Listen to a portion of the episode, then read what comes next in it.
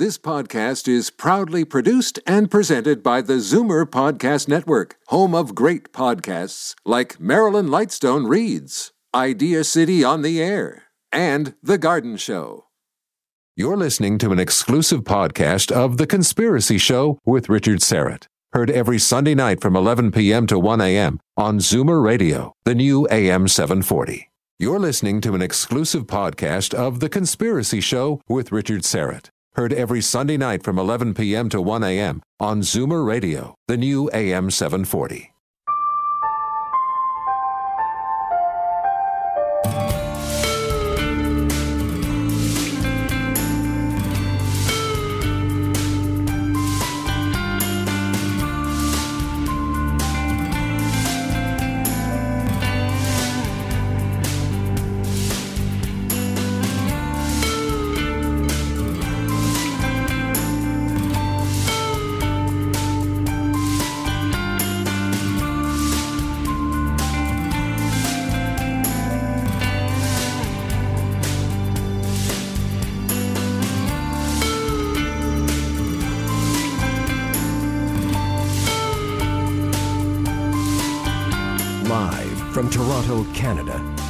Conspiracy Show with Richard Syrett from Zoomer Radio, AM 740. Welcome to the Audio Imaginarium. I hope wherever you are, you are keeping warm.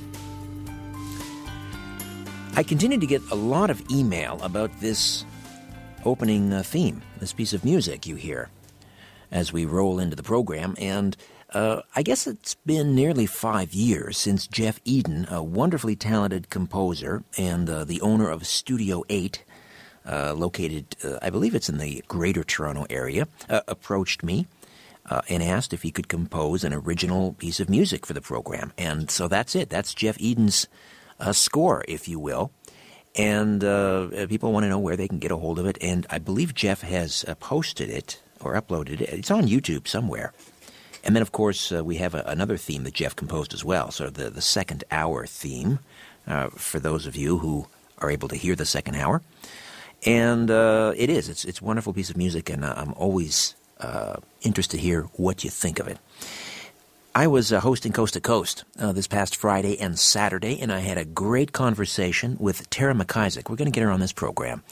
She's the Beyond Science reporter at the Epoch Times, uh, which is an interesting little newspaper. You've probably seen it in the uh, newspaper boxes that line the uh, the sidewalks. They're in 35 countries, I believe, now, in 21 different languages. Anyway, we spoke on Coast about the human intention experiments of Dr. William Tiller at Stanford. And these experiments involve people sitting around a container of water, for example, and simply by focusing their intention on the water, they were able to alter the pH level. Now that might sound somewhat mundane, but think about that. They're not adding anything to the water, not they're not touching the water, simply focusing their thoughts, their human intention. And these are scientifically these are repeatable results, these experiments. Tiller was the chair of the material science or material yeah, material sciences uh, department at at Stanford. He's a mainstream scientist, uh, and then began studying human intention. So these are repeatable experiments. Again, human intention, focusing on the water, they could alter the pH level, bring it up, bring it down, and then, as we learned from Tara McIsaac, William uh, T- Tiller has developed an, a, a, device. It's called the intention host device, uh, which can receive the human intention. In other words, it seems to record this human intention. Then the human subjects leave the room. He plugs in, Dr. William Tiller does, plugs in this device, and it emits that human intention and has the same effect, uh, bringing the pH level of the water up or down. Think about that for a moment. These are repeatable scientific experiments. The power of human te- intention. Uh, anyway, I bring that up just because I was just uh, blown away by uh, this information, and uh, I'm going to get to work on getting Dr. Uh, Tillman or Tiller rather on the Conspiracy Show to discuss this further. Uh, it seems to me I spoke with him years ago, but it's been a number of years, so it's time to bring him back and get an update on this unbelievable story because now he's using human intention with autistic children um, and netting some positive results as well. Albert, the intern, has uh, resolved some computer issues from last week, and once again, we're offering up another HOA Hangout on Air. And if you want to watch the live stream, uh, go to my Twitter feed at Richard Syrett and find the tweet near the top of the Twitter feed. A lot of T's, a lot of alliteration there, anyway. And uh, that uh, that tweet will uh, refer to the HOA. All you do is you click on the the YouTube link, and you are in, and uh, you'll see me in studio hello there if uh, you're if you're watching the stream, and uh, you won't see the the guests. Uh, but Albert has set up a slideshow relating to the subject matter, which you can also watch during the program. Uh, just a quick programming note: next week I'll be joined in studio by a special guest, our uh, contest winner from Follow the Truth, our conference we held back in November, Dwayne Hickey uh, will be joining me for dinner Sunday night at a fine eatery just down the, the uh, road from the studio here. And then he'll join me in studio as my special guest host. And Dwayne also helped produce the show. Uh, so he uh, he selected or gave us some suggestions for guests, and uh, they were just terrific suggestions. And uh, Albert tracked them down. So joining us in the first hour next week will be inventor John Searl, who is the creator of the Searl effect generator. And the claim is that the Searl effect generator, or, or SEG, can produce zero point energy. Uh, we'll also be joined by extraterrestrial disclosure activist, author, political commentator, and radio host Elizabeth Trutwin. So uh, that promises to be an excellent show. Uh, but tonight, and for the next 40 minutes or so, uh, we're going to delve into the supernatural. Uh, and this is a tale that uh, it goes back 14 years now. It all began, and I am now cribbing uh, from the inside of the dust jacket of uh, this book called Clock Shavings. It all began in a dank basement in Denver, Colorado, in the summer of 2001. A group of friends attempted to contact a dead French artist on the Ouija board as part of a research project about the Holy Grail. They were hoping to get de- uh, help uh, to get help rather decoding an historic occult mystery pertaining to the royal bloodline of France. They had no idea they were opening a portal to hell. What followed was a 13 year adventure into the supernatural, trailing mysterious clues given to them from beyond the veil. And that group of friends that gathered before the Ouija board in Denver back in 2001 included my guest. Tracy R. Twyman is an American nonfiction author who writes about esoteric history and the occult. Her most well known books include The Merovingian Mythos, Solomon's Treasure, and Money Grows on the Tree of Knowledge. Her latest book, as I mentioned, is entitled Clock Shavings. Tracy, welcome to the Conspiracy Show. How are you? I'm doing great, Richard. Thank you so much for having me on. I appreciate it. Thanks for being here. First of all, the origin of the uh, uh, the, the, the word or the term rather, uh, clock shavings is rather interesting, and I, I just to spend a, a few moments uh, talking about this because it's what I from what I understand, it's based on a mistranslation of a Swedish term. Yes, and you know what? Funny enough, I only discovered that really when a, reader wrote into me after the book was published and explained to me what the term actually means. Right, I read that on, I guess, on your blog post. Right, right. Uh, yeah, so I discovered the deeper meaning of it uh, recently, but originally I just knew that it was there was a reference to this in this anthropology book about witchcraft that came out in the 20s. It's called God of the Witches. The the author is Dr. Margaret Alice Murray and uh, the quote goes, "The Swedish witches had a special rite, which is obviously which was obviously intended to impress ignorant minds. They were given a little bag containing a few shavings of a clock to which a stone was tied. They threw this into the water, saying, "As these shavings of the clock do never return to the clock from which they are taken, so may my soul never return to heaven." So it's basically uh, part of a ritual where uh, I guess I think this was a, a reference to a, a, story about Swedish witches in about I think the 1600s from this book. So uh, they were they were saying that the Swedish witches used to have a ritual, you know, when they would have their witches' sabbats, and uh, sometimes they would um, conjure up the goat god and actually make a pact with him. This is the the um, Baphomet. That would be Baphomet, would it? The devil. Right. Yes, yes. Uh, so um, you know, I, I'd seen this uh, quotation, which I thought was strange because I'd never heard of clocks having shavings before. But I figured, well, maybe the metal, the gears grind out metal shavings, and maybe they were using those in the ritual somehow. Sure. And uh, it turns out, according to the, right, the reader that wrote in, they pointed out that, well, in the Swedish language and in other sort of Germanic uh, origin languages, the word for a bell is glock. So it, it sounds very similar to clock, and that that's how this uh, this term ended up in that anthropology book.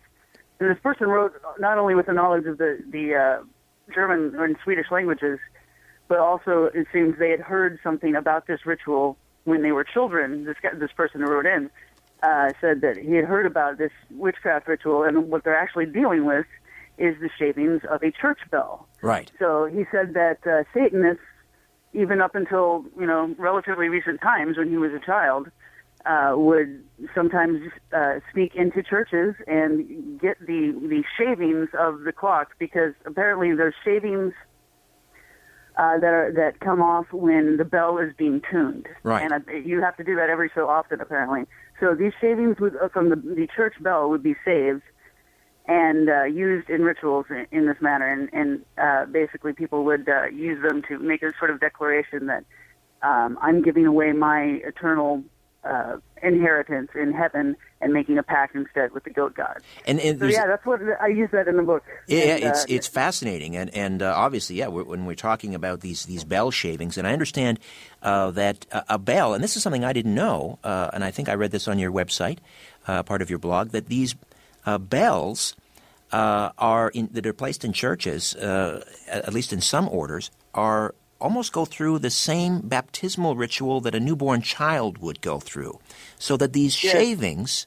These shavings, uh, perhaps uh, these shavings are taken from bells that have not yet been baptized, uh, and so therein lies, I guess, sort of the occultic power uh, that are associated with these bell uh, shavings that would be used in some sort of uh, a satanic ritual, as you say. Right. Now, And yeah, I, I, when I when I chose that title for my book, I wasn't necessarily declaring that I have gone through such a ritual or that No, I've no, no, forsaken no. my own soul. But it's just uh, I, the material that we, we deal with in the book does get into very dark and um, uh, I guess satanic material. So absolutely, yeah. It seemed like an appropriate title. It's a great title, and, it's And, and uh, the, the backstory is fascinating. Um, now, listen, let, set the stage for me uh, here. I, I mentioned, as I read from the inside of the dust cover, about this dank basement in Denver, uh, and uh, you gathered with some friends before the uh, the Ouija board. Uh, what's the? Mm-hmm. wh- why were you seeking help from beyond the veil uh, regarding? Uh, you know the uh, the mysteries of the Holy Grail. Let's start there. Okay, well, back then I was publishing this magazine called Dagobert's Revenge that was really all about the subject matter that now people are more familiar with uh, because of the Da Vinci Code. And it's, it's about this bloodline in France that uh, purportedly goes back perhaps to Jesus, and perhaps Jesus was married to Mary Magdalene. There's these stories uh, surrounding this bloodline in France. It's the bloodline that became the first royal house in France. So the Merovingians. Merovingian- Yeah. Yes. The long haired uh, Frankish people. Yeah, so I mean, they were sacred kings in France uh, back when they ruled, and uh, supposedly had um, magical powers in their hair. And um, there's stories about how their uh, the progenitor of their bloodline was born of two fathers. That he he had uh, a human father, and then also while his mother was pregnant, she also became impregnated a second time by a sea creature called a Quinotaur. And uh, in my research, I sort of got the idea that there's more to this story than just the uh, heretical tale that that uh, you know the bloodline goes back to Jesus and Mary Magdalene, which is what previous authors writing about this subject had theorized. Well, that's the whole mystique around this bloodline. That's why it's called the bloodline of the Holy Grail. And there's actually secret societies, mystical societies, all dedicated to the mysteries of this bloodline, which actually connects not only to the bloodline of France but also royal bloodlines all over uh, Europe.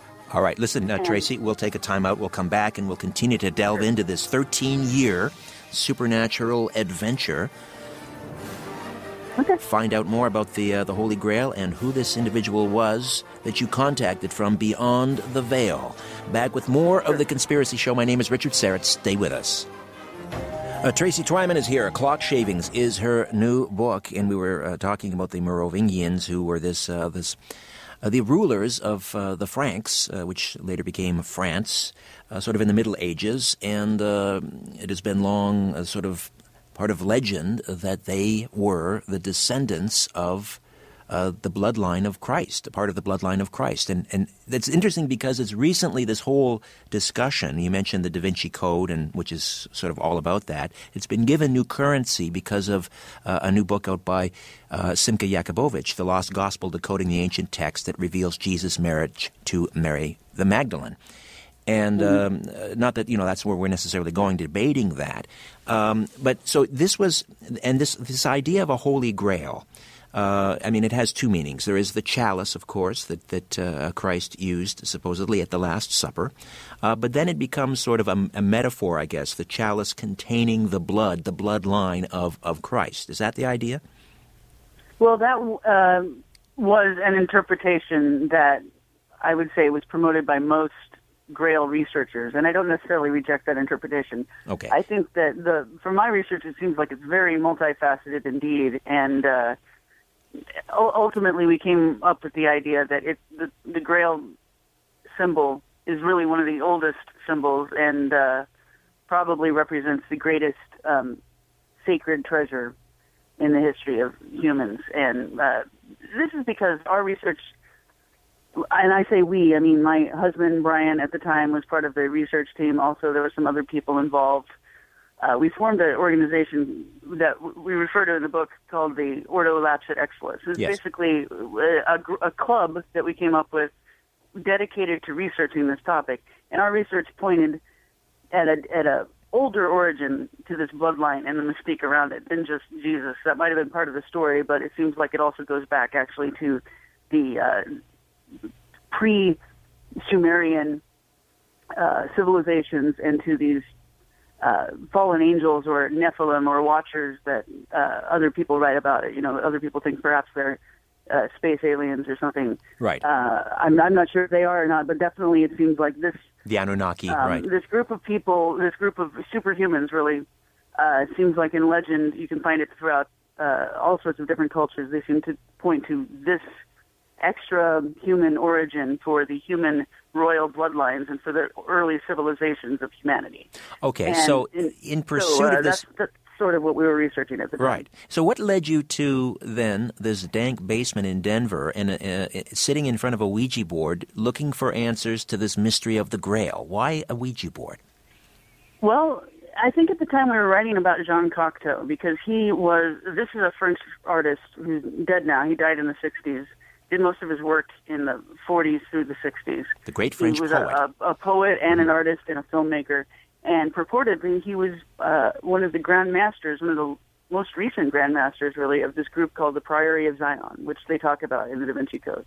And what this is is the French secret society that's dedicated to these mysteries of the uh, royal bloodline of France and the Holy Grail symbolism. So uh, we were going on the theory that well maybe the Priory of Sion really does have some insight or secrets into the mysteries of the Holy Grail, and maybe Jean Cocteau would know about that.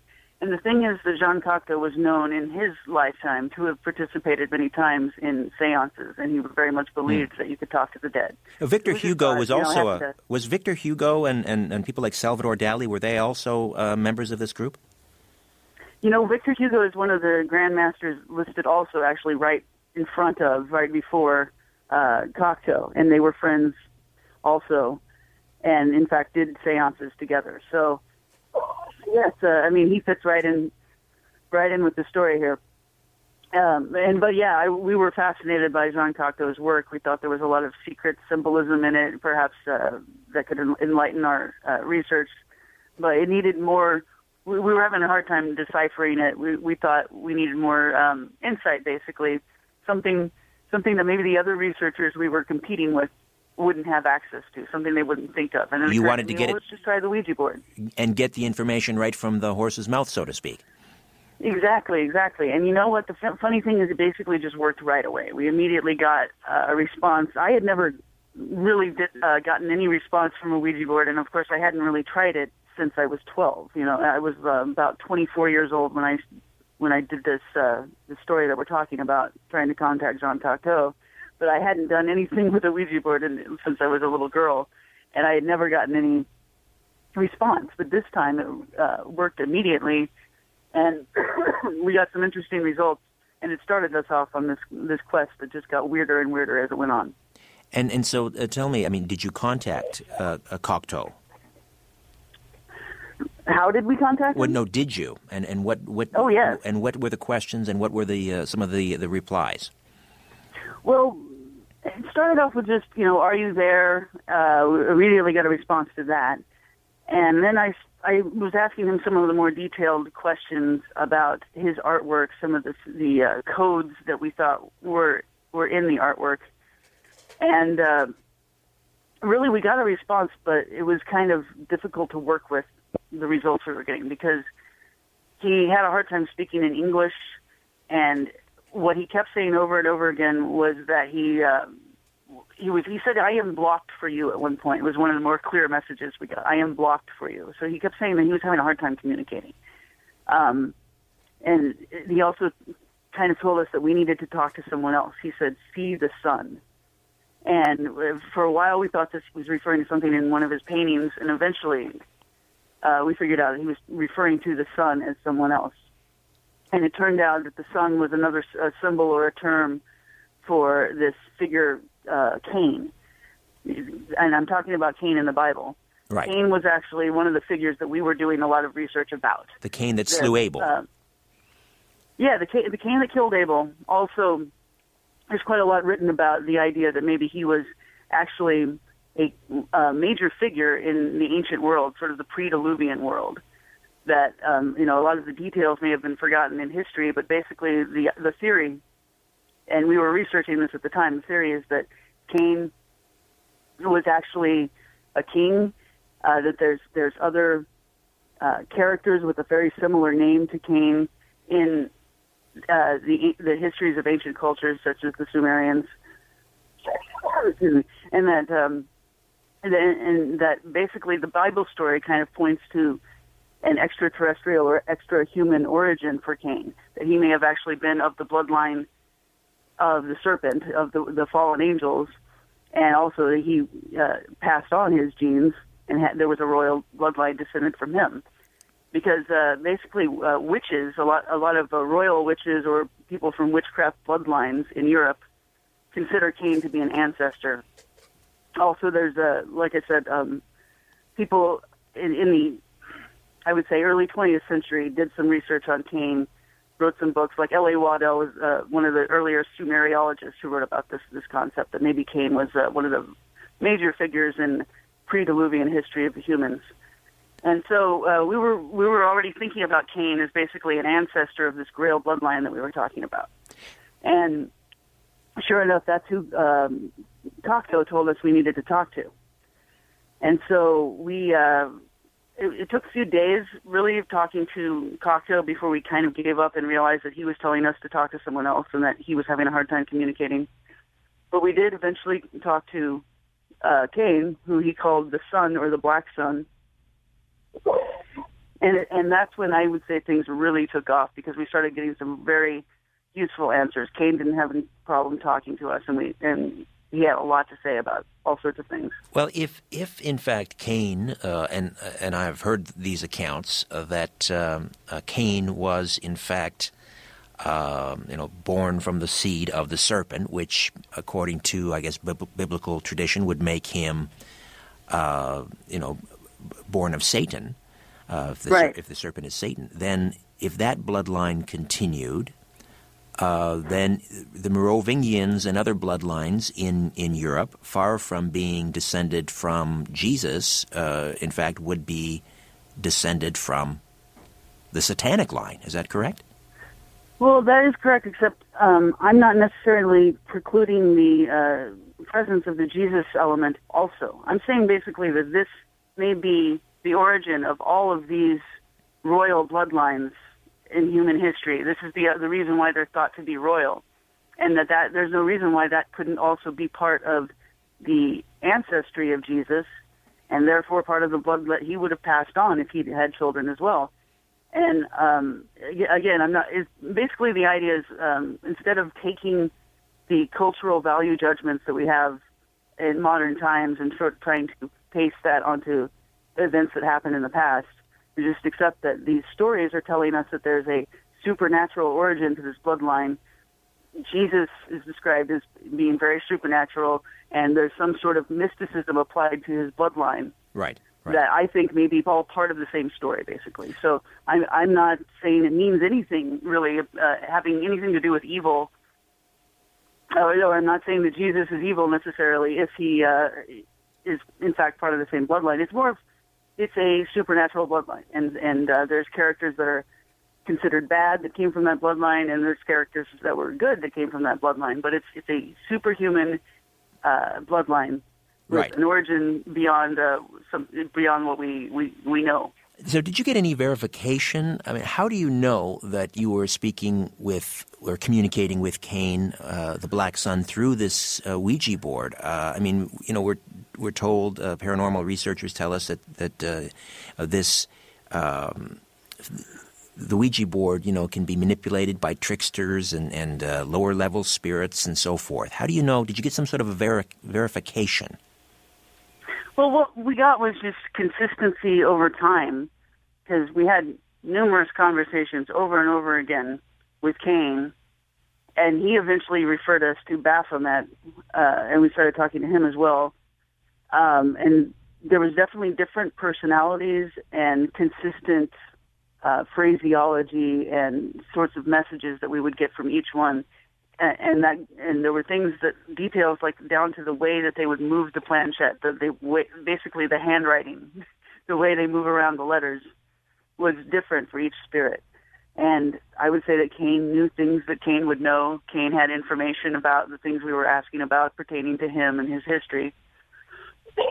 Baphomet, the same thing. And we weren't at, the, the, also the other thing is like with Baphomet, that came out of nowhere. I was not expecting to be referred to Baphomet. I know that Baphomet was a, a major, you know, figure in the whole story because the, the story of the Grail bloodline does get into the Knights Templar, and you know Baphomet was the idol that the Knights Templar worshipped. Uh, but I, as a researcher at that time, when we were told you need to talk to Baphomet, I had not thought about Baphomet in years. I hadn't really written anything about him. It wasn't something that was on my mind. And all of a sudden, we were told this is this is who you really need to talk to to get the answers. Now, And y- sure enough, it was that was exactly who I needed to talk to. Well, just uh, let me just back up to Cain because you, you, you write in, in chapter three that after talking to Cain, you experienced what seemed like a quantum leap in consciousness greater than you'd ever experienced before. Uh, uh, what do you mean by that? Tell me. I just mean that, yeah, the the uh, metaphysical questions that I had been pondering and trying to work out for years, writing about these uh, very esoteric subjects. All of a sudden, everything started coming to me very easily. Not only did a lot of the um, answers that he gave me pan out, you know, I was able to research and find out that oh, those the things that he told me seemed like they might be correct. But not only that, it, I actually was able to figure out my own stuff on my own a lot easier. Like the, the connections in my mind would just come together a lot easier. Some of the things he told us, he told us about the true story of, or at least what he calls the true story of the flood, what he thinks, what he says caused it. He told us this uh, epic tale. Really, it was amazing about how um, he was the heir to the throne of Eden, as he called it. He described Eden as being this kingdom, and that he was supposed to be the heir to what he called the throne of Adam. Um, but that there was a rivalry with his brother Abel, and that's what really the uh, the conflict between them was about. Was about who's going to inherit this throne. And he said there was literally a war that took place between him and other members of his family over the throne that was fought with swords and axes and uh it sounded like you know like one of those epic battles in Lord of the Rings. I mean that's that's the way I imagined it as he was describing it. Right. That Right. it was just this massive thing that that ravaged the earth. And he even said at the end of it that he actually just got so angry at the rebellion, and that's what he considered it, a rebellion by his own family members against what he considered to be his rightful rule of Eden. And he got so angry that he actually did some sort of magical ritual, some sort of alchemical process that caused uh, Eden and some of the other surrounding land to become flooded. It actually collapsed underneath the waves, and that that's what caused the flood that that is he said that the the fall of Atlantis is the same story that it's you know it's just a retelling of the same um, ancient memory, and uh, that he, this is what then caused him and some of the other, I guess these are the characters we remember as fallen angels. They were all um, imprisoned in the center of the earth, which is hell now, I guess. Um, as a punishment, basically, for that. He, he right. called it the wrath of Cain, and he said that, that it was all his fault. It was something he did because he was angry.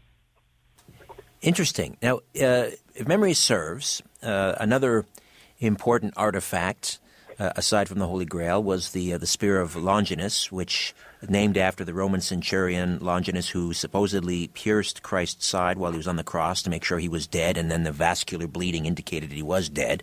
Uh, this yeah. spear contains the blood of Christ and has great uh, occult uh, importance, obviously. Uh, many, many world leaders, Charlemagne, Napoleon, reportedly, Himmler used the spear in initiation rites with the SS. Uh, but wasn't the spear of Longinus supposedly forged from a meteor by uh, um, Tubal Cain? Was that a descendant uh, of, of Cain's? You know, we didn't talk about the spear of Longinus at all, so I don't know what he has to say about that. I, mean, I know I've done some reading about it on my own, but I'm not actually familiar with the, with the Tubal Cain story. Where uh, where did you uh, hear that part? Uh, it seems to me uh, there was a book on the uh, entitled "The Spear of Destiny" uh, years ago, okay, yes. associated with a guest that I had on the program. anyway, I didn't mean to side rail the the conversation here with that, but I just thought I was well, wondering no, if there might have been I a connection. Listen, we'll. I mean, I can tell you what he what he has to say about the uh, crucifixion. What Baphomet told us about the crucifixion. It was quite interesting. If you want to hear that, would love to. When we come back, we'll take a quick time out. We'll come back. Tracy Twyman, the author of Clock Shavings, right here on the Conspiracy Show. Stay with us. And we are back. Uh, Tracy Twyman is with us, the author of Clock Shavings, uh, which details a remarkable 13 year journey into the supernatural in pursuit of uh, mysteries pertaining to the Holy Grail. Uh, now, uh, we were talking about Baphomet. Uh, now, was it Baphomet or Cain that gave you an account? Of, it was Baphomet, an account of the crucifixion.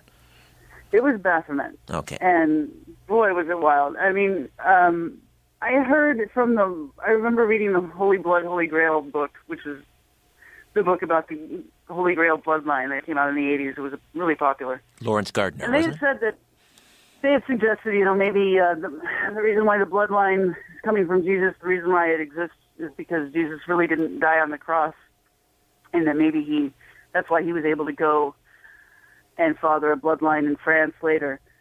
And, but I always, I thought that was perhaps not necessary. I mean, he could have, uh, you know, he could have fathered the bloodline before he died on the cross. It, it doesn't really matter as far as that, that theory goes. But definitely we decided to ask Baphomet about the uh, crucifixion, and he had a totally different version of it than uh, than most of us are used to. So he basically said that it was Judas, not Jesus, who died on the cross. And we asked how that was accomplished. He took credit for it. He said he was he orchestrated the whole thing, and that he basically he Baphomet as a spirit was involved, and as a spirit had been responsible for the performing of tricks, illusions that allowed people to think that it was Jesus on the cross instead of Judas.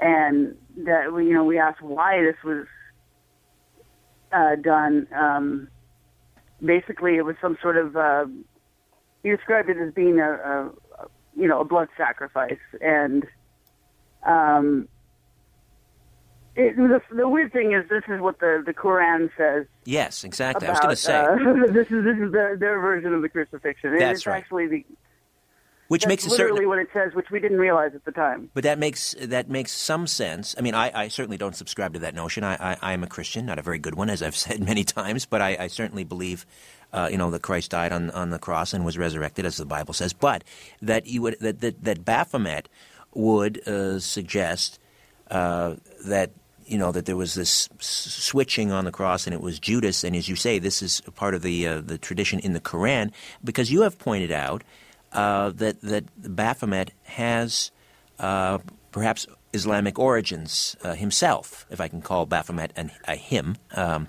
uh, tell me a little bit about that. Well, yeah, I mean it's a, it's a mystery, and no one really has figured out what the connection is yet. We all know that um, the Templars were accused at the time of sort of colluding with the Saracen enemy. There was rumors that they did rituals together, the the secret Templar order, and then uh, on the other side there were uh, secret societies associated with the um, Islamic armies during the Crusades.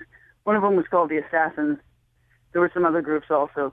But the theory is that well maybe they maybe it was the assassins or some group like that actually initiated the Templars into some sort of uh, secret, mysterious belief system that may have had, you know, in some way been Islamic or been perceived that way by outsiders. I think it's more likely to be having been perceived that way by outsiders. I don't think it's certainly uh, mainstream Islam necessarily, because that doesn't really match up with um, the other things the Templars were accused of doing. I mean, we don't think of Islam as being uh, that similar to witchcraft or Satanism.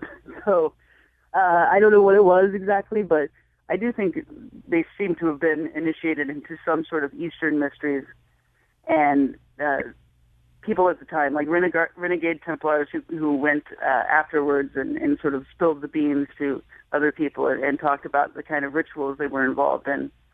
Uh, one of the things they said was that they would they would yell out the word Yallah all the time during the rituals, which is basically saying hello Allah. And uh, but there were other aspects of the ritual that seem more like uh, Gnostic Christianity or um, Naassene or Ophite Gnosticism. So, um, uh, and the Ophite Gnosticism, Gnosticism involves um, worshiping basically the serpent and the serpent bloodline uh, from the Garden of Eden. So, I, I mean, it's a, it's quite a mystery, and this is something I'm trying to tease out in my next book too, to sort of figure out what t- Baphomet may really have been for the Templars, and how does it really tie in with these supposedly Islamic origin mysteries. But I mean, yeah, it's, it's interesting that he told us the basically the Islamic origin heresy of the crucifixion story. There's also this um, this book called the Gospel of Barnabas that came out. Um, has been is thought by scholars to have actually been something forged in maybe the 1300s, but the implication from the author, you know, they wanted you to think it was one of the original Gospels, but uh, it, it tells the same story of the the uh, crucifixion, but you know where where uh, where it's Judas, Judas instead of Jesus that dies on the cross, and um, basically the assumption amongst scholars is that well it was forged in the Middle Ages, probably by someone who was sympathetic to Islam. So it's interesting that this is a, this is an aspect of our sort of heretical Christian past, and I, I don't think a lot of people have thought about it. How, you know, Islamic origin heresies are, you know, really a part of the history of Christianity in a way. Right, right. What what was your uh, perspective going into this investigation before the Ouija boards? I mean, I mean, I know that you write about uh, esoteric history and the occult, but did you have any any notion of a of a spirit world or a belief in a spirit world? In other words, did when this started happening to you through the Ouija board, uh, were you were you frightened? Were you surprised, or did you just assume that you would get some sort of a response? You know, I I think really I wasn't that surprised. I think I must have gone into it with some sort of assumption uh, about the existence of supernatural uh, forces, and not only that, the assumption that you can contact them. So I think that may be why it was so easy for me. I mean, I, I'm not, I, I haven't really spent a lot of time thinking about it, not since I was very young. Uh, when I was young, I just sort of understood that this is an aspect of life, and I haven't questioned it much.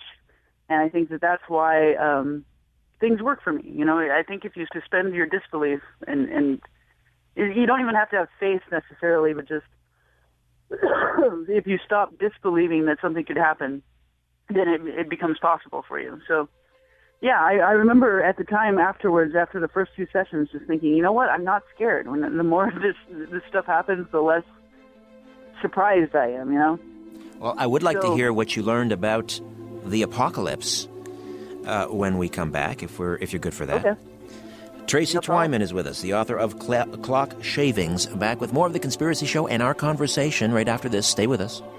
Uh, welcome back. Tracy Twyman stays with us uh, for a few moments yet, and we're talking uh, about her latest book, Clock Shavings The True Story of the uh, Ordo Lapsit Exillis. And this was a 13 year uh, journey into the supernatural, which began with um, her team's quest to sort of decode some of the mysteries surrounding the uh, the Holy Grail, which ultimately uh, led to a, a Ouija board session uh, attempting to uh, contact certain uh, spirits, including French poet Jean Cocteau. Uh, this later led to communications with uh, the likes of the um, of Cain the murderer, uh, Baphomet the goat. And, uh, well, as we'll uh, learn, and we'll get into this as well, time permitting, uh, Lucifer the light bearer and Satan himself. I mean, uh, uh, this was um, a journey that ultimately led to hell, as you uh, point out in the book. Yeah, it did get really dark, and basically, I don't know how it got there. You know, it just one thing led to another. I think talking to Cain was strange enough. Then we get referred to Baphomet. Baphomet is really um, sort of an aspect of Satan, I would say, or maybe Satan is an aspect of him. It's hard to say, but but uh, we did at one point ask about the apocalypse, and the results we got there. I guess that's one of the first seances where I would say I really got kind of freaked out about who I was dealing with. I would I, think. amazingly I did would not get think. freaked out when I was told that he that Baphomet himself had orchestrated, you know, the the, uh, the killing of Judas on the cross. That should have freaked me out, but it didn't. Hmm. But uh, when when Baphomet starts sort of excitedly telling us about the apocalypse, it really caused me to question what his uh, motivations were.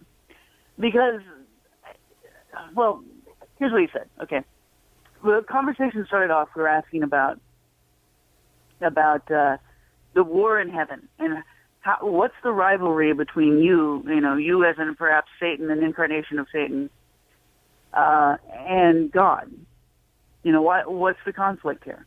And first thing he said is a conflict over the love of man. And so it turns out from further prompting, he says it's because God loved man and he, Baphomet, did not love man. Right, right. And so uh, God tried, he, he elaborated and said, God tried to get him in the Garden of Eden to bow down to uh, Adam. And he refused and he was disgusted. And that's basically how the whole war started. And again, it turns out, and I had to re- I only found this out later after researching, well, that's another story from the Quran. And um, again, it says that, uh, yeah, the, re- the reason why Lucifer fell from heaven, the reason why there was a war was because uh, that God tried to get Lu- Lucifer to bow down to man, and he didn't want to. Or in the Quran, he's called Iblis. But it's the same story, and so the the conversation starts off there, and then how did it go? It was like basically uh, he starts talking about stuff that seems like he's talking about the apocalypse, and I thought we were asking about the Garden of Eden and the fall there, and the origins of the of the conflict. And so I asked for elaboration. I'm- was basically saying, how could you? Uh, I'm confused, Baphomet. Aren't you talking about things happening in the future, not in the past? He said, yes, now, really soon. And then he starts getting like wanting to really talk about the apocalypse. It was kind of implied that basically the war in the Garden of Eden and the apocalypse were all part of the same process. And to him, there wasn't a lot of uh, time difference there. It wasn't like Sure. He you exists know, the Garden outside. of Eden thing was so far in the past. He exists outside of space and time. Exactly. So to him, yeah, it's all happening. It's it's this war that's happening right now. It's always been happening, and at the same time, the the end time, as he sees it, is coming soon. And he's very excited about it. And so, and he just uh, we asked, you know, why are you guys doing this? Why are you guys having a fight? In which the uh, the souls of mankind hang in the balance. and he described it as a game. He said it's uh, he was just trying to you know, basically get his dignity back from this in- this embarrassing incident in the Garden of Eden, and he doesn't take it very seriously. And he thinks that at the end, they'll he and his father God are going to reconcile. And uh, he described it as a game where we're the pawns, basically. And the uh, pawns you know, and the prize. Huh? The pawns and the prize. Exactly. Oh yeah, I mean that's what really freaked me out when he started talking about that uh, hell was this place where we should we should look forward to going there. We're going to find freedom from God's rule there, and uh, Well, of course, that's Satan's whole game, isn't it? And we said, well, why do you? uh, We asked, are you really trying to um, trick humans into sinning so that they'll lose their souls and go to hell, just like the Christians say? And he said, yes, that uh, he wants to do that quote to defy God, right, right. and it's just just the joy of getting one over on God. Basically, he's willing to go through all this effort to uh, to you know make us sin so that we'll end up in hell, and then he wants not only he's doing that. He wants us to feel good about it. He's trying to get us to uh, think that it's a it's a good thing, and that he's spreading enlightenment, and there'll there'll even be more enlightenment in hell once you go there. Well, I- mean, what are your family and friends Right. thinking at this time, uh, Tracy? Are they not? I, I don't know what your religious uh, background is or your family's, but are, are they not concerned for your well-being? You are in communion with Satan, Lucifer. You mean what was going on back then, or what now? Uh, I, both, I guess. Well, back then, I don't think anyone really knew what was going on. They just knew we were publishing this uh, Quixotic magazine back then, and we were about to write a book.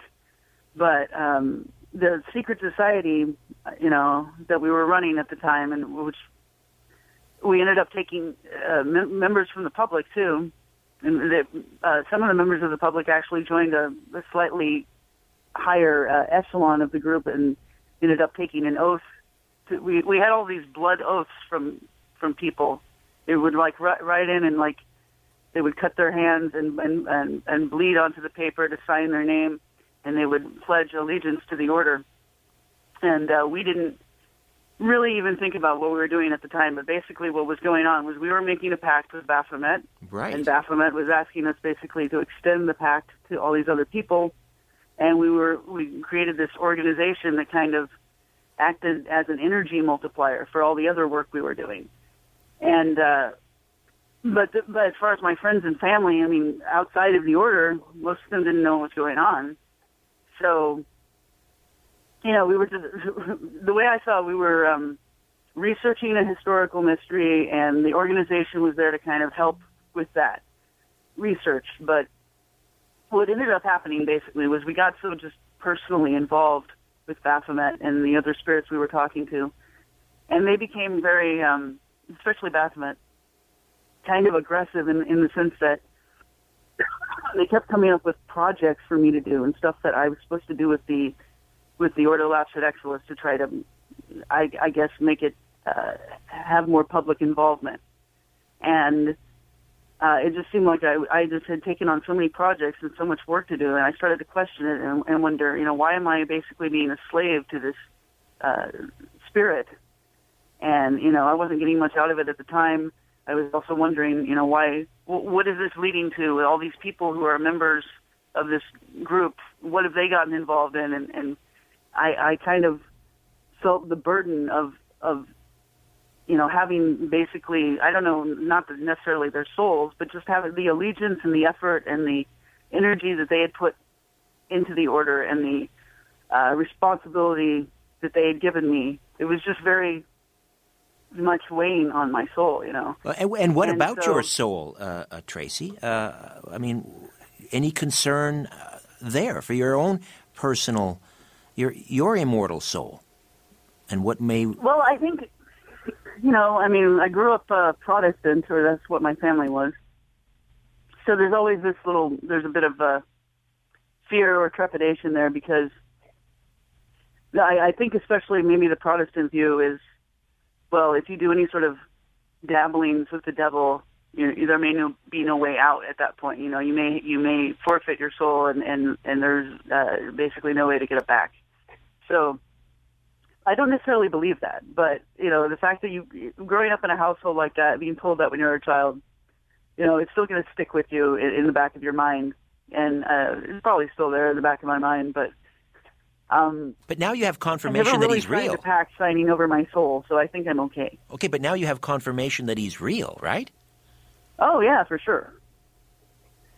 And you know that's uh, interesting. It's well, see, that's the whole thing. This whole thing, um, it's interesting to me, and that's why I never really stopped talking to the spirits or using this as a as a uh, a method for research. I did shut down the order, the Ordo Lapsit Exillis, um, and basically uh, changed the sort of relationship that I have with these spirits. I, I no longer let them uh, give me assignments and sort of push me around, but uh, I still can go to them sometimes for insight about things that I'm researching, and I still get interesting results. And you know, again, it's not like you just write a book based on what they say. Uh, you don't just uh, you use that as your sole source of research, but I still have questions about things I'm researching, and they can uh, give me an angle that I might not have thought of before, and it, it's, Well- a, it's a springboard for me to do the rest of my research. You know. I guess my question then would be, and again, I'm, I'm uh, my bias coming obviously from a, a Christian tradition, but why would you buy into that uh, angle? Why would you believe if you're in communion with Baphomet and and you know Lucifer? Why would you why would you even consider believing them? Oh, I've been giving lo- given lots of very useful information in the past. I mean, um, in, the, in the book, there's a large uh, portion of it dedicated to this research I did into the origins of chess. And when we asked Cain about the origins of chess, he gave us all sorts of information about how it came from northern Afghanistan and the meanings of uh, of the pieces and um, what the game used to be like before it be- became adapted into what it is now and all that stuff panned out. Everything that uh, he told us that is verifiable, I was able to verify.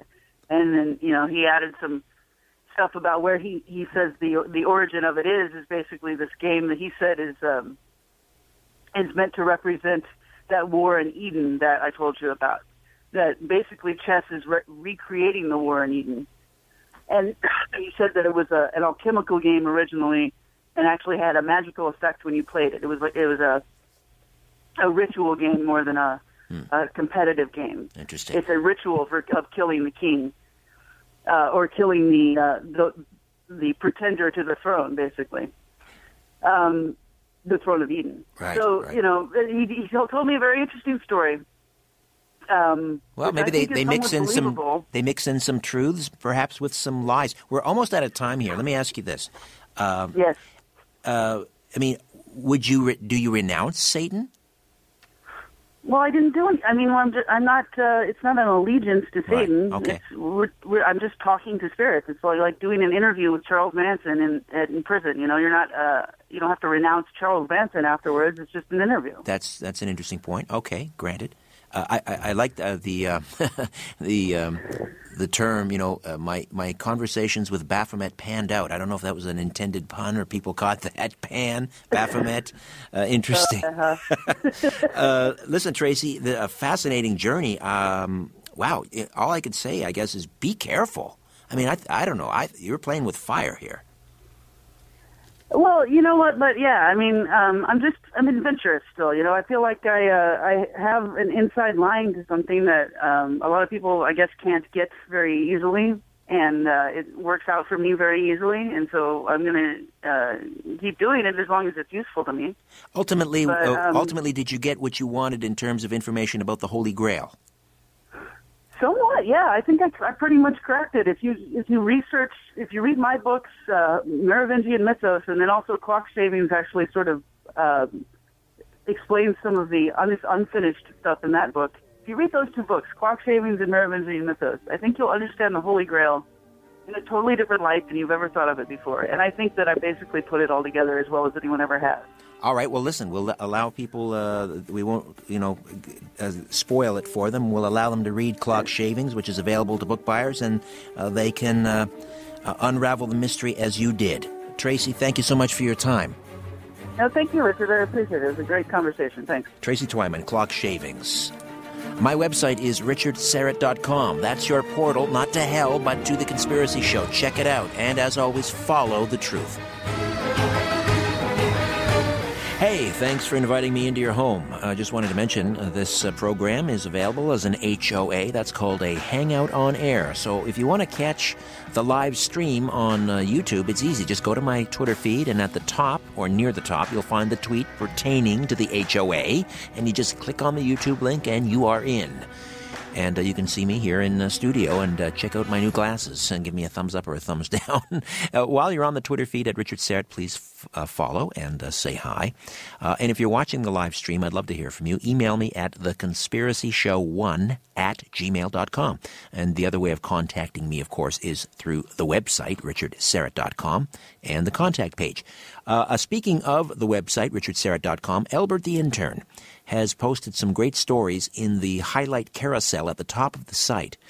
Uh, including, uh, he's just put some YouTube video up there of the legendary Patterson uh, Bigfoot film shot back in 1967, purported to show an actual encounter with a Bigfoot. And this really, if you don't, if you haven't seen it, where have you been? But this is the Zapruder film of the Bigfoot uh, arena. And its authenticity has been debated and it's been studied and analyzed to death. I'd say, other than the Zapruder film, uh, this is probably the most studied, uh, studied piece of film uh, in history. Uh, well, a Hollywood makeup artist and FX artist, William Munns, has just completed an exhaustive seven year uh, study of the Zapruder film, and Rosemary Ellen Guiley will join us after the bottom of the hour. Uh, to, to, discuss the William Munns investigation uh, Rosemary, of course, joins us uh, every month for our paranormal news roundup. That's coming up at the bottom of the hour. First, though, we're just getting into 2015. It's already proving to be violent and tense. Uh, of course, we had the uh, recent terrorist shootings in Paris.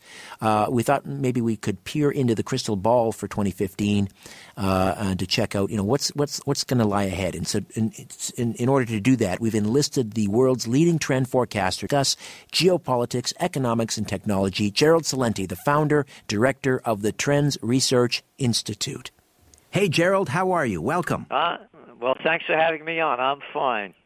2015, uh, going to be an interesting year ahead, no doubt. I had a conversation last on Coast to Coast uh, with Stephen Quayle, and I know that the, the both of you uh, from time to time will uh, write articles for King World News, which I follow religiously. And uh, uh, Stephen has kind of a, obviously a, a very pessimistic view of 2015. Uh, let's talk about uh, the economy and, and, where you think it's it's headed. Do you see foresee a, a, stock market crash or a major correction in in the months that, in the months ahead in 2015? You know, it's it's always hard to forecast these because of one of the trends that we write about in the uh, top trends for 2015, and that is the grand manipulation. And by the way, that story is being written by Dr.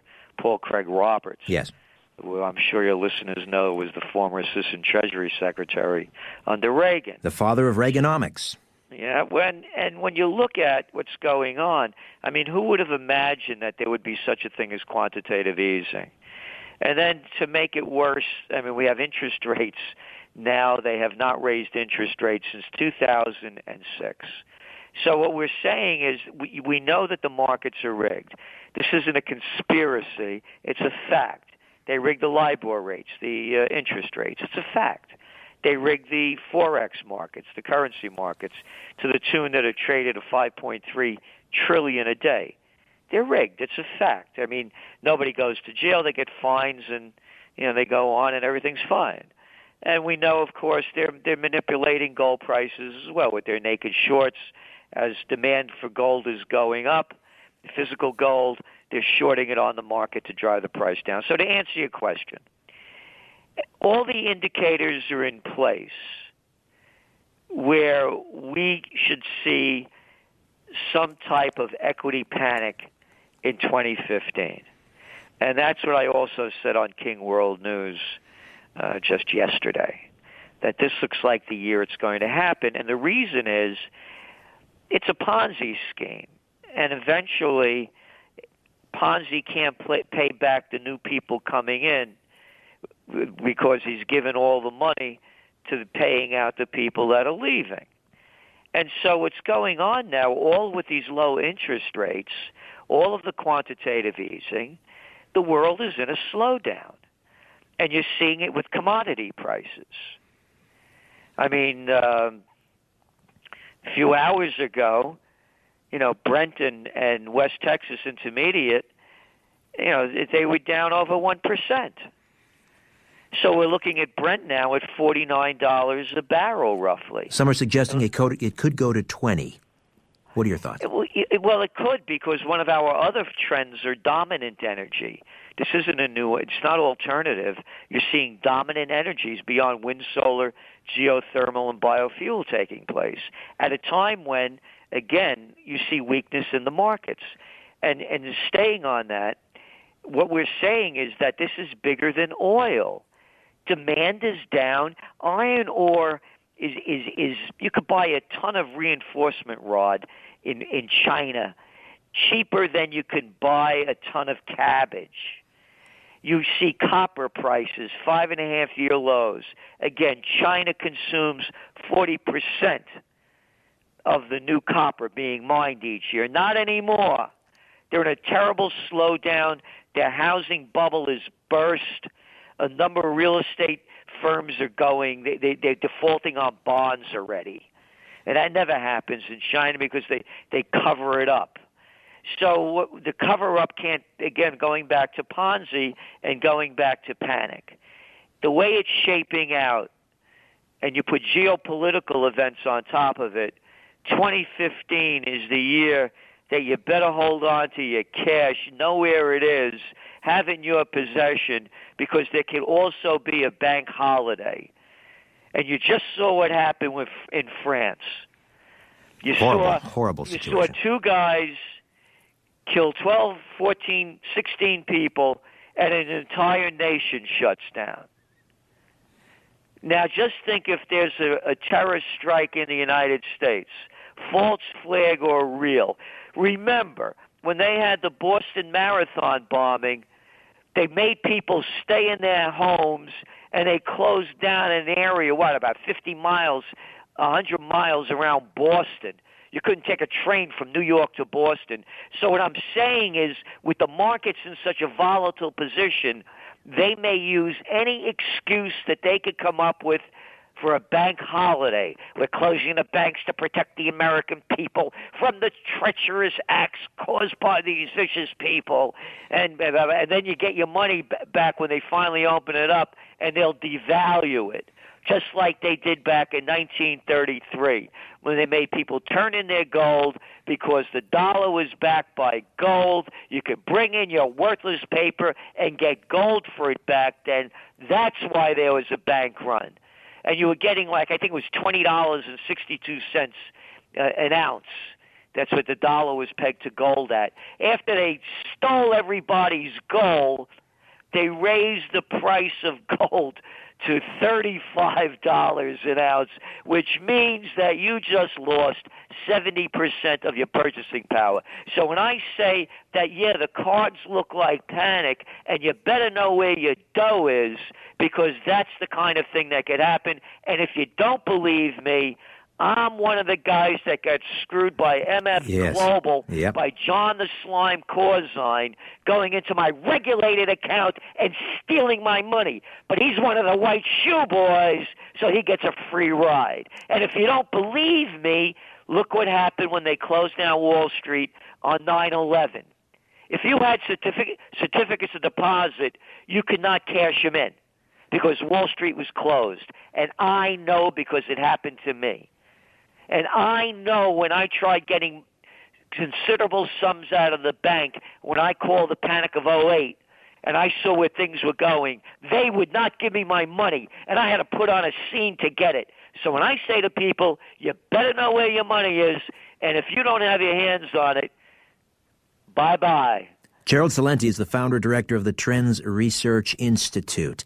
Uh, Gerald, you, you, mentioned you know knowing where your money is. Uh, what do you suggest to people? Uh, obviously, uh, I'm guessing you, are going to you know suggest people have a certain holding in, in physical gold and physical silver. Uh, but beyond that, and we can get back to the gold and silver in a moment. I mean, is it is it wise even to be in the market at this point? I mean, it could go higher. It could go higher. I'm not, I don't. I'm not a financial advisor. I'm a trend forecaster, so I don't give that kind of advice. To me, the market's a rigged game, and I'll tell you why. The only reason the markets are going up is because of these record low interest rates and because of the, all of the quantitative easing. So here's the deal. You know, you're a nice guy. I'll tell you what I'm going to do. You're one of the big banks. I'm going to loan you money at 0.25%. And you can loan it out at any price that you can get. Even shaft them with these payday loans, 150, 200%. Get what you can get. Because it's bankism. It's not capitalism. And here's the other reason the markets are going up. Again, the cheap money. Merger and acquisition activity in 2014 was back to 2007 levels. And finally, more than half of the stock market rise has gone from big companies borrowing money very cheaply and buying back their stock right. and driving the prices up. So this is not based on earnings. This is not based on, on production. This is not based on uh, the usual indicators of a robust economy. It's bankism and the grand manipulation. And a matter of fact, on the top, that's one of the top 15 tre- top trends for 2015 is bankism. It's a term, term that we called. Four words have killed capitalism. People better grow up about it. If they could repeat the four words, they'll know what I'm talking about. Too big to fail. In capitalism, there's no such thing. In bankism, that's the way of the world. And by the way, the person that's writing that story for us in the Trends Journal is Nomi Prins, who wrote that fabulous book. That's a huge seller. All the president's bankers. So the game is rigged. And people ask me, you know, you know, when, when you say this conspiracy, what are you talking about? He said, listen, six words have destroyed the United States. Harvard, Princeton, Yale, bullets, bombs, and banks. It's one club and you're not in it. A bunch of arrogant people with a bad attitude who think they're better than everybody else. Most of them have been on born on third base and thought they hit a triple. Aptly put. Gerald, listen, stay put. Uh, we're just going into a break. We've got about a minute here. Tell uh, people very quickly how they can subscribe to the Trends Research Journal. Trendsjournal.com, trendsjournal.com, and they also can get our five and a half hour conference that we just had going over the top trends of 2015 in depth. All right. Back with more of my conversation with Gerald Celente as we look at the year ahead 2015 here on The Conspiracy Show. My name is Richard Syrett. And we are back with uh, Gerald Celente, the founder and director of the Trends Research Institute. I mentioned gold and silver. Now, we've got the, the paper market, and, and uh, perhaps you can take a moment and explain the difference between the paper and the physical market. Uh, the paper market's around 1225 U.S. an ounce. Uh, but as you pointed out earlier, the demand is huge. Uh, China, India buying gold hand over fist. Uh, where do you see gold likely to uh, to go in 2015? Here's this was our forecast all year long. We when gold reached around the thirteen hundred dollar mark, we said it had a downside risk of a hundred to hundred and fifty dollars, and we nailed it. The downside risk just just hitting those points. It's all there. It's a matter of record. And you think of the downside risk. That's nothing. It was nothing, considering where gold can go. And as I mentioned, all that's happened is that countries have printed digital money backed by nothing, printed on nothing. There's going to be a point when this collapses, and gold is going to be the safe haven opportunity. You know, I have, you know, I'm a guy that, you know, I'm in my senior years. So I put, you know, money. I have to put money in the states. I have to put in, you know, I have to put it in, uh, you know, IRAs, or else they'll, you know, steal all my dough, you know, in taxes.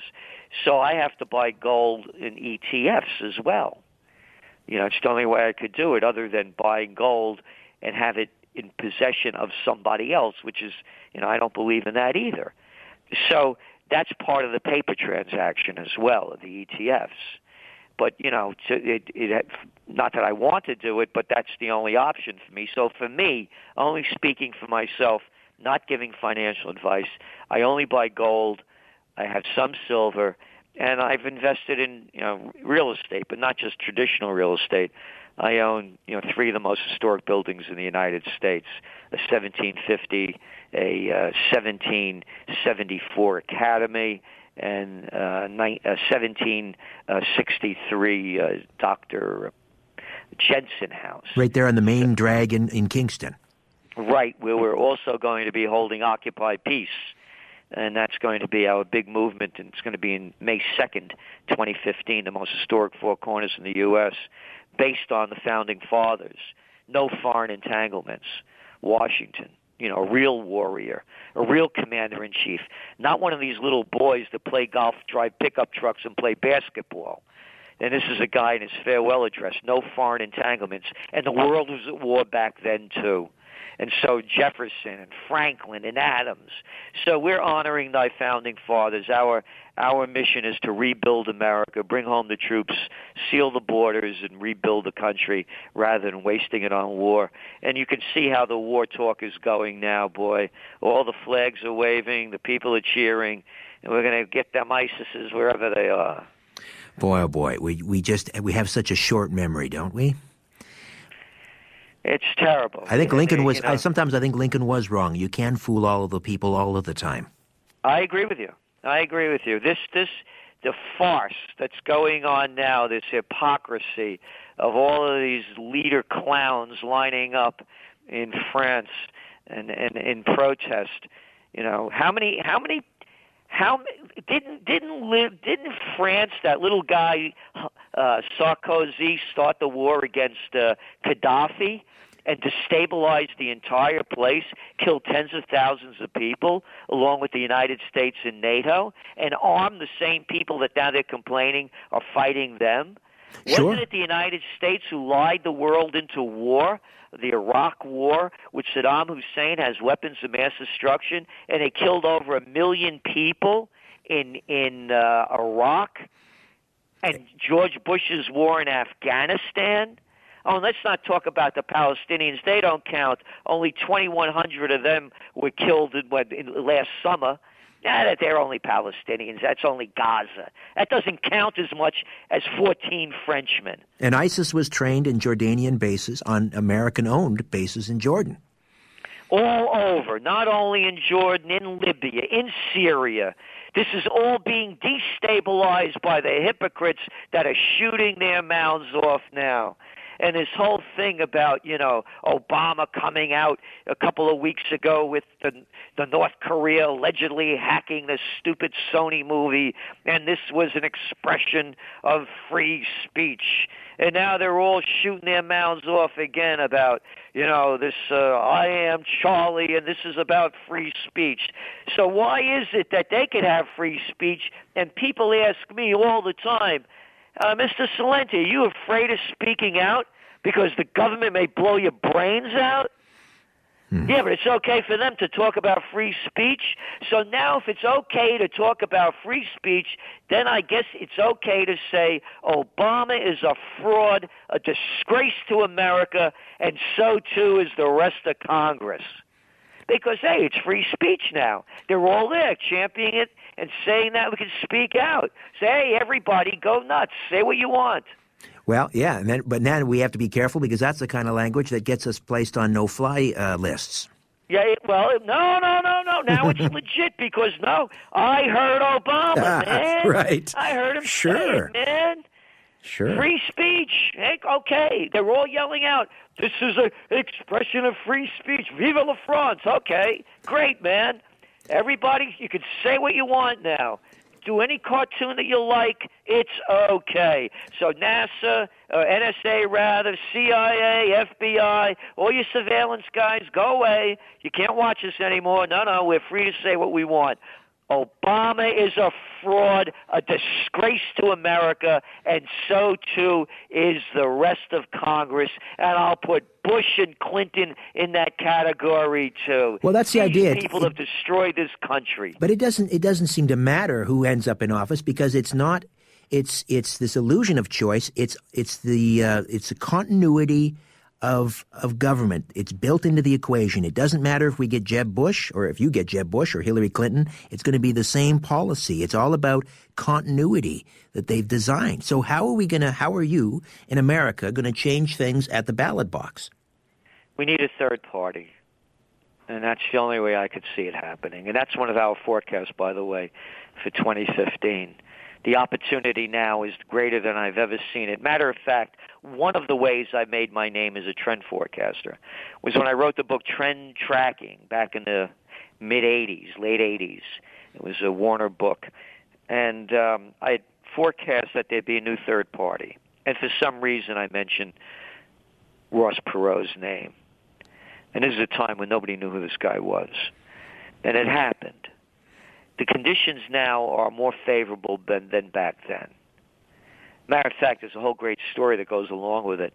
Um, John Connally, he was the governor of Texas. Sure. Sitting in front of Kennedy, of course, and got the bullet in the back. You had some he, great conversations with uh, yeah, Mr. Connally. Yeah, I, I was down there. He asked to see me. It was two weeks before the election, and I have a photograph of me, him, and his wife Nellie in front of the book depository. I've seen that. It was yes.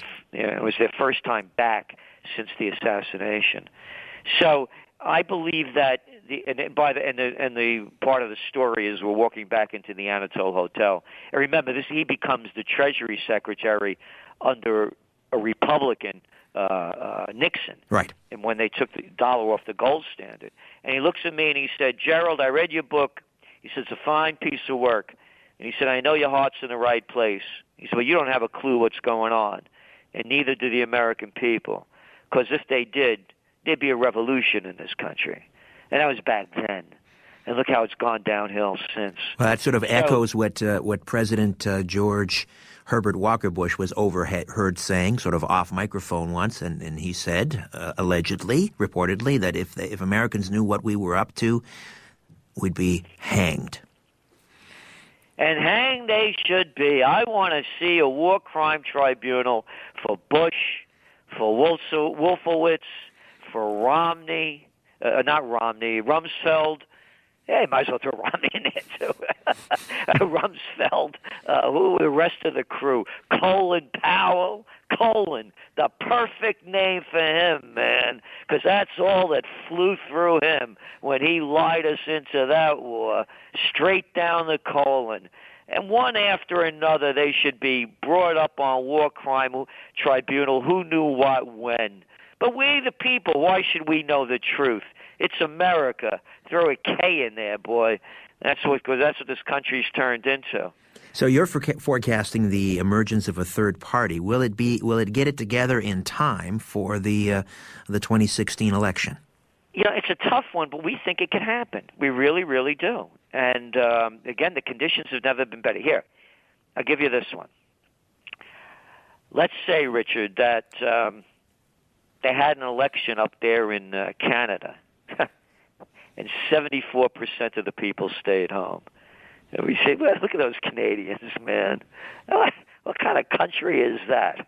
Well, that's what happened in the United States last year. They had an election, and 74% of the people stayed home.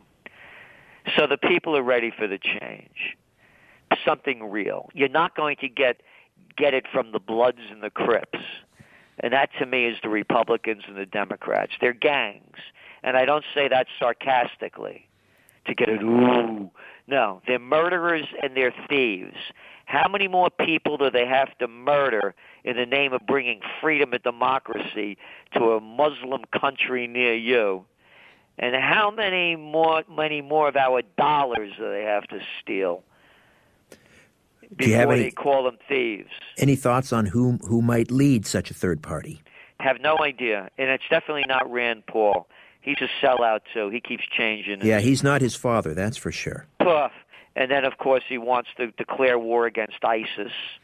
So he's a, he's a fraud. Again, another guy born on third base and thought he hit a triple. He'd be nobody, man. He'd be absolutely nobody. Jack, who's this guy from Kentucky that people would be asking. They'd never hear of his name if, if Ron Paul wasn't there before him. We just have about two minutes. Uh, leave us with some something positive. I know one of the things that you love to talk about the emerging technologies, and and this is to me the saving grace.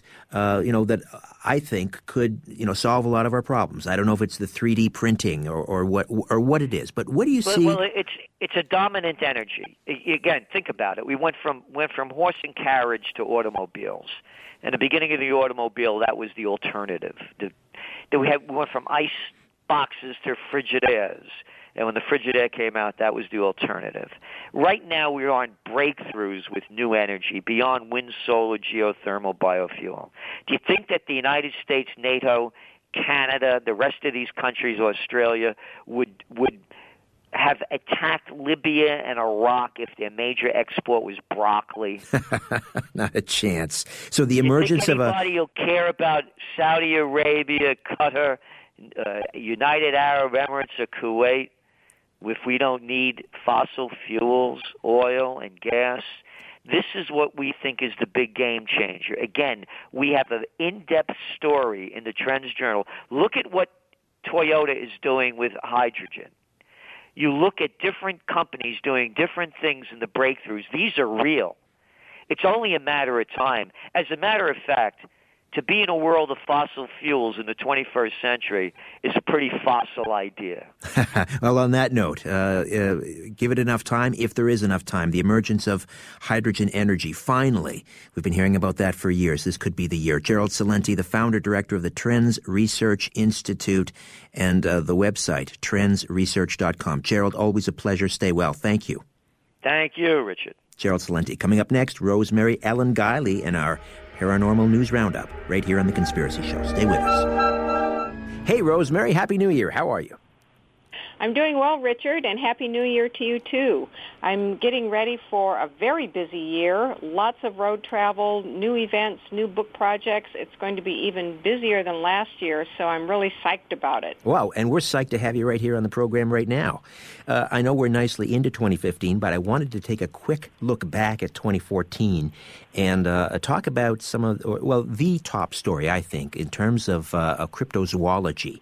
Uh, and this has to do with a seven year long investigation into the, uh, I call it the Zapruder film of cryptozoology, and it, of course, is the Patterson Gimlin Bigfoot film. Uh, but tell me about uh, this Hollywood makeup artist, effects artist, William uh, Munns, and his investigation. Well, he studied this film up one side and down the other, and this has probably been, uh, you so aptly put it, the Zapruder film of cryptozoology. Um, no other piece of footage has been so examined over the years.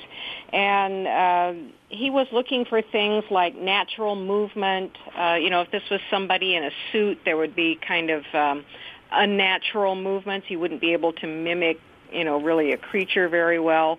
And he also found natural, con- what appeared to be natural contours to the form. Again, um, uh, con- contrasting the arguments of the skeptics that it was a person in a suit. And this was yet another uh, very important uh, analysis from an expert on this film, uh, backing it up as a genuine sighting of Bigfoot. There have been other experts who have looked at things like the, the length of the gait, the swing of the arms, uh, the ratio of the form to the surrounding trees. And every serious analysis of this film has come down on the side of it being genuine. So this was a great development for the year. And and people should uh, um, take note that this film was made, this home movie, uh, and we have uh, Patterson who's on horseback. Uh, and and where was this? Was this in Calif- California? The film. It was, was in shot? Northern California in an area called Bluff Creek, and it was 1967. Right. So, you know, back then people had uh, very unsophisticated uh, uh, film uh, equipment relative to today, and also uh, very limited opportunities to doctor something up in a in a convincing way. Sure, and and um, I mean here we see this incredible footage of what appears to be a Sasquatch, and, and for those who have long argued, and this this debate has been raging, uh, well now we're we're approaching fifty years. Um, so this investigation by William Munns is is very important. Uh, but for people that are out there that think that this is just somebody in a gorilla suit or something, I mean, think back to those movies. I remember going to the drive-in with my parents in the late '60s, and there'd be a movie about you know a, a gorilla has escaped from the zoo or something, and and the the, the makeup and the uh, the outfits were pretty crude back then. They certainly were, and uh, the whole idea that uh, it was a fake. Now we've seen a lot of fakes in recent years, and they've been pretty easy to spot too. They're getting more sophisticated, but back then uh, it would have been very difficult to fake something like this. I've had my story producer Albert Vinzel uh, post uh, the video up on the website. If you go to richardsyrett.com and go up to the slide carousel at the top uh, of the page there, and just wait for the, uh, uh the the Patterson Gimlin Bigfoot film slide to come by, click on it, and uh, there you can see what we're talking about. Rosemary Ellen Guiley is with us, our paranormal investigator who joins us once every month, and her website is visionaryliving.com. now, uh, we'll, we'll begin this story and we'll probably run into a break and we'll pick it up on the other side, but I wanted to talk about this cursed forest of Transylvania story. I love this story. I thought you uh, would. billed as the most haunted forest in the world. And in Romanian, I'm not quite sure how it's pronounced, uh, but it's in Transylvania, and it's had a very long reputation for all kinds of activity. Uh, hauntings, poltergeist effects, missing time, um, missing people, I mean, people who disappear, um, people having phys- ill physical effects, UFO activity, uh, apparitions and mysterious creatures of all sorts.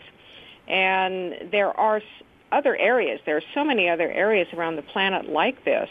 Uh, and it has been determined that there are magnetic anomalies uh, in this area, including uh, dead zones, places where things won't grow. And I've, I've seen this in other hot zones too. All of these effects are a pattern that we find in intensely um, active areas with uh, paranormal phenomena. Have you ever been to and Transylvania, Rosemary? Have you been there?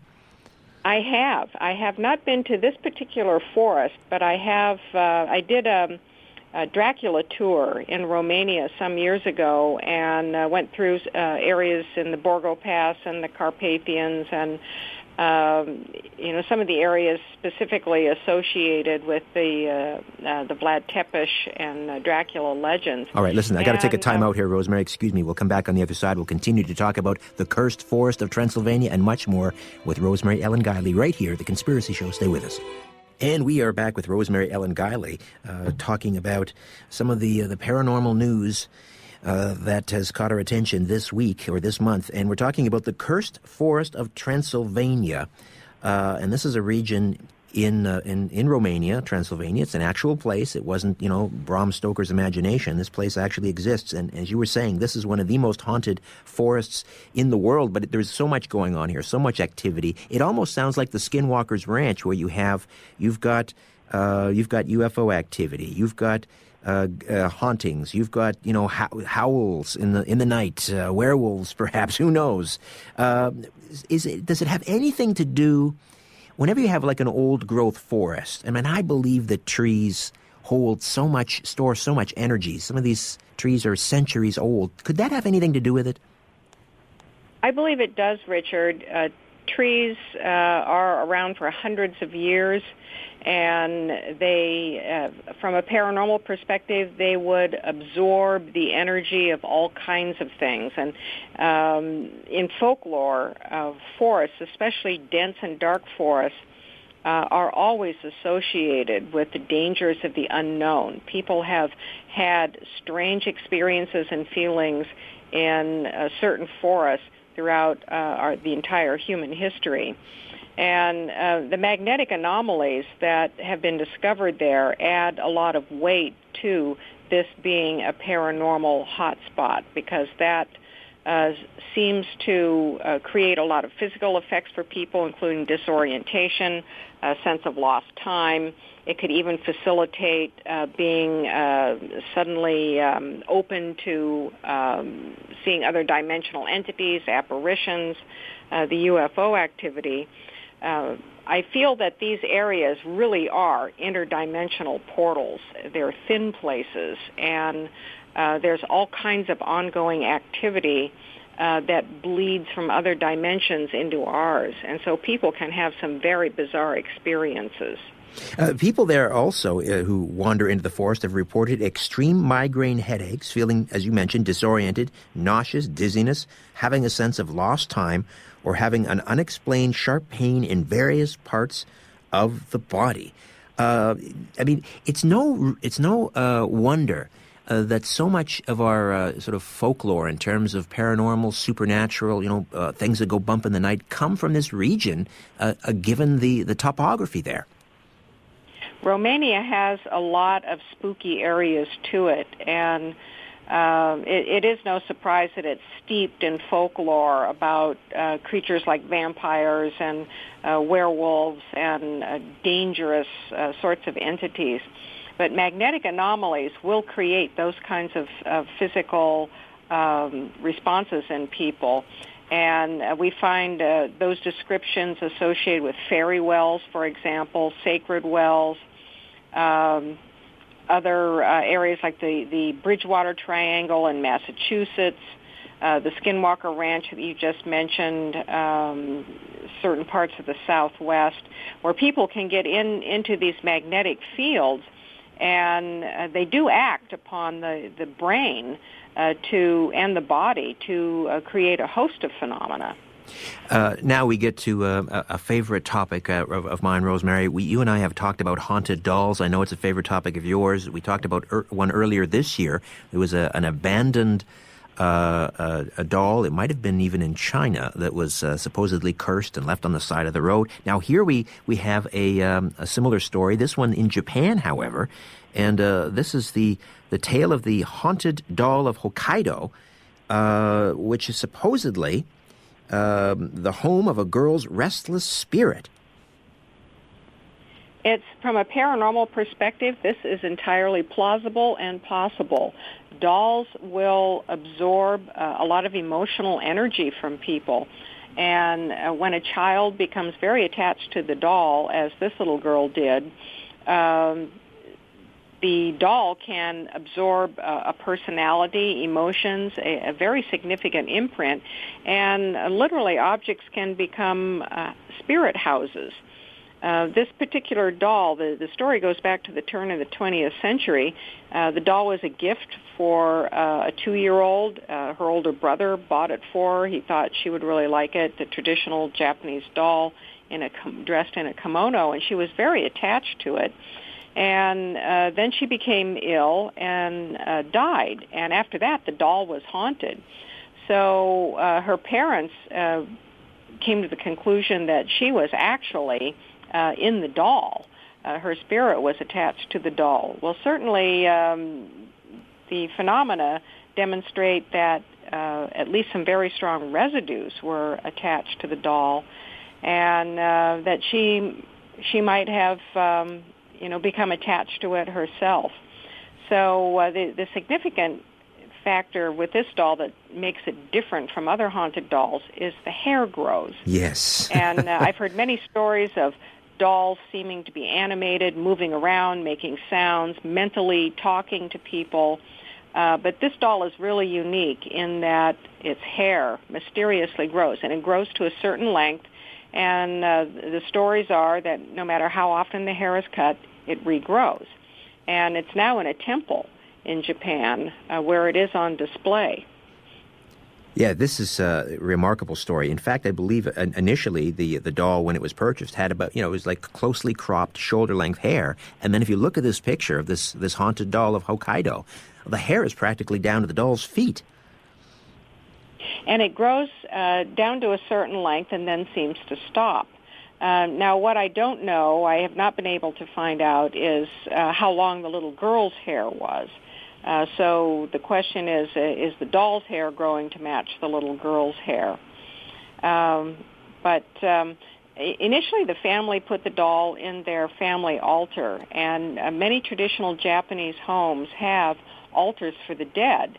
And um, they're they're treated as household residents, and their furniture uh, in the houses, and uh, they are given food offerings and uh, treated as though they are still very much a part of the family. So the the doll being put in the family altar for the dead may have uh, also contributed to the energy that still seems to cling to it. Here's a story, uh, Rosemary, that broke uh, right at the end of, of uh, 2014, and it was from the CIA's Twitter account. In fact, they, uh, if memory serves, the CIA uh, just started tweeting in, in 2014. Uh, and their, their first official tweet was the CIA can either confirm or deny that this is our first tweet. Uh, and then at the end of, of 2014, uh, it said this on their Twitter Reports of unusual activity in the skies in the 1950s? It was us the CIA tweeted from its official Twitter account. Again, that was uh, Monday, December, I believe, oh, that was the 29th of 2014. What do you think? The CIA basically saying that they created uh, this whole uh, UFO uh, story, as, a, as I guess, as a cover story. I, I think the government likes to lead UFO researchers around in circles. There's always somebody in the government or some agency saying, all that stuff that's been reported in the sky, it's just natural, it's just military, it's us. And yes, I think that um, there have been cases where people have mistaken uh, perhaps experimental aircraft or even commercial aircraft for, for UFOs.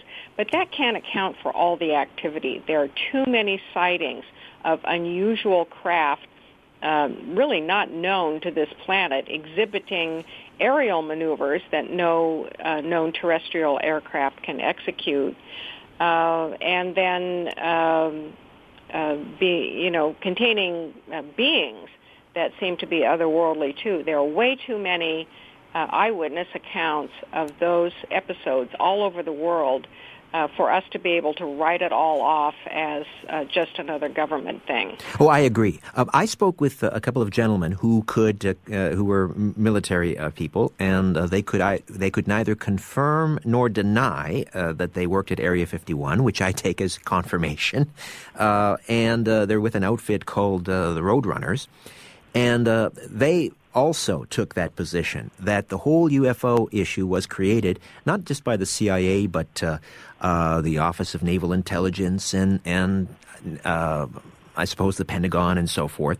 And and this actually had to do with the development of the U two project uh, and that they, they, they didn't want people to be poking around and, and finding out what was going on in Area 51, which had nothing to do with back engineering flying saucers or storing alien bodies, and had everything to do with uh, you know winning the Cold War and developing spycraft like the like the U two. Um, I mean, I, I, there, there, there could be some truth to that. I mean, there, a lot of the, the strange phenomena that people see in the skies around Area 51, I, I believe, are made in the good old USA. They're just highly advanced aircraft. Uh, I think that we have to take that into account. And uh, especially back in the 50s, this particular tweet uh, related to um, sightings from the 50s and even the 60s.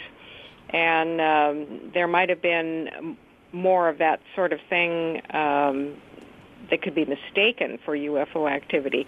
But even so, some of the early reports we have of contact, uh, as well as extraordinary sightings from that era, uh, you still can't account for them all as um, naturally explained.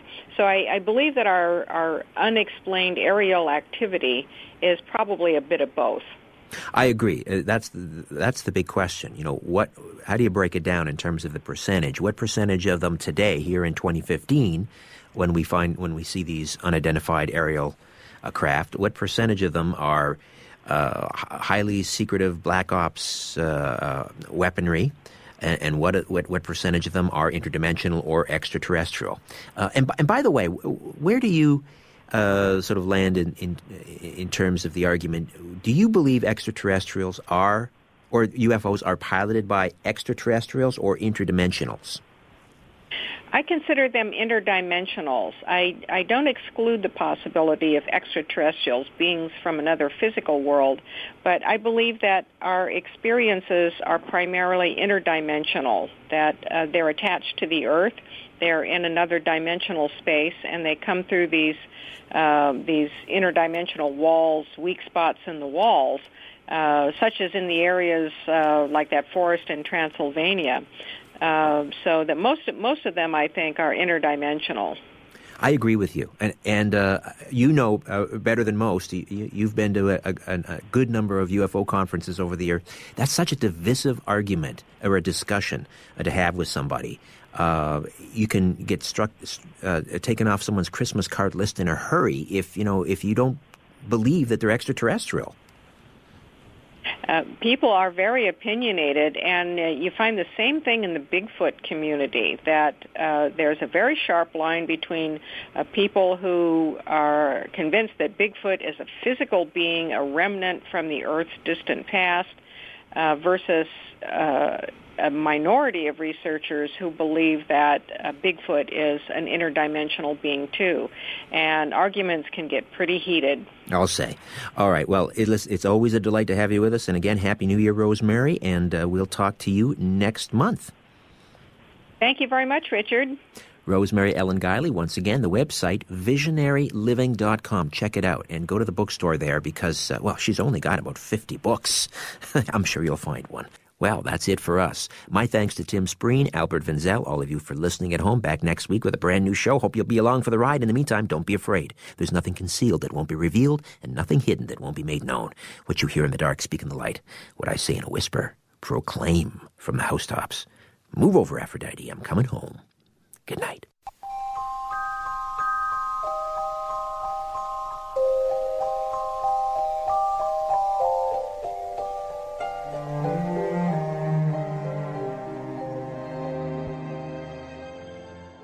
This podcast is proudly produced and presented by the Zoomer Podcast Network, home of great podcasts like Marilyn Lightstone Reads, Idea City on the Air, and The Garden Show.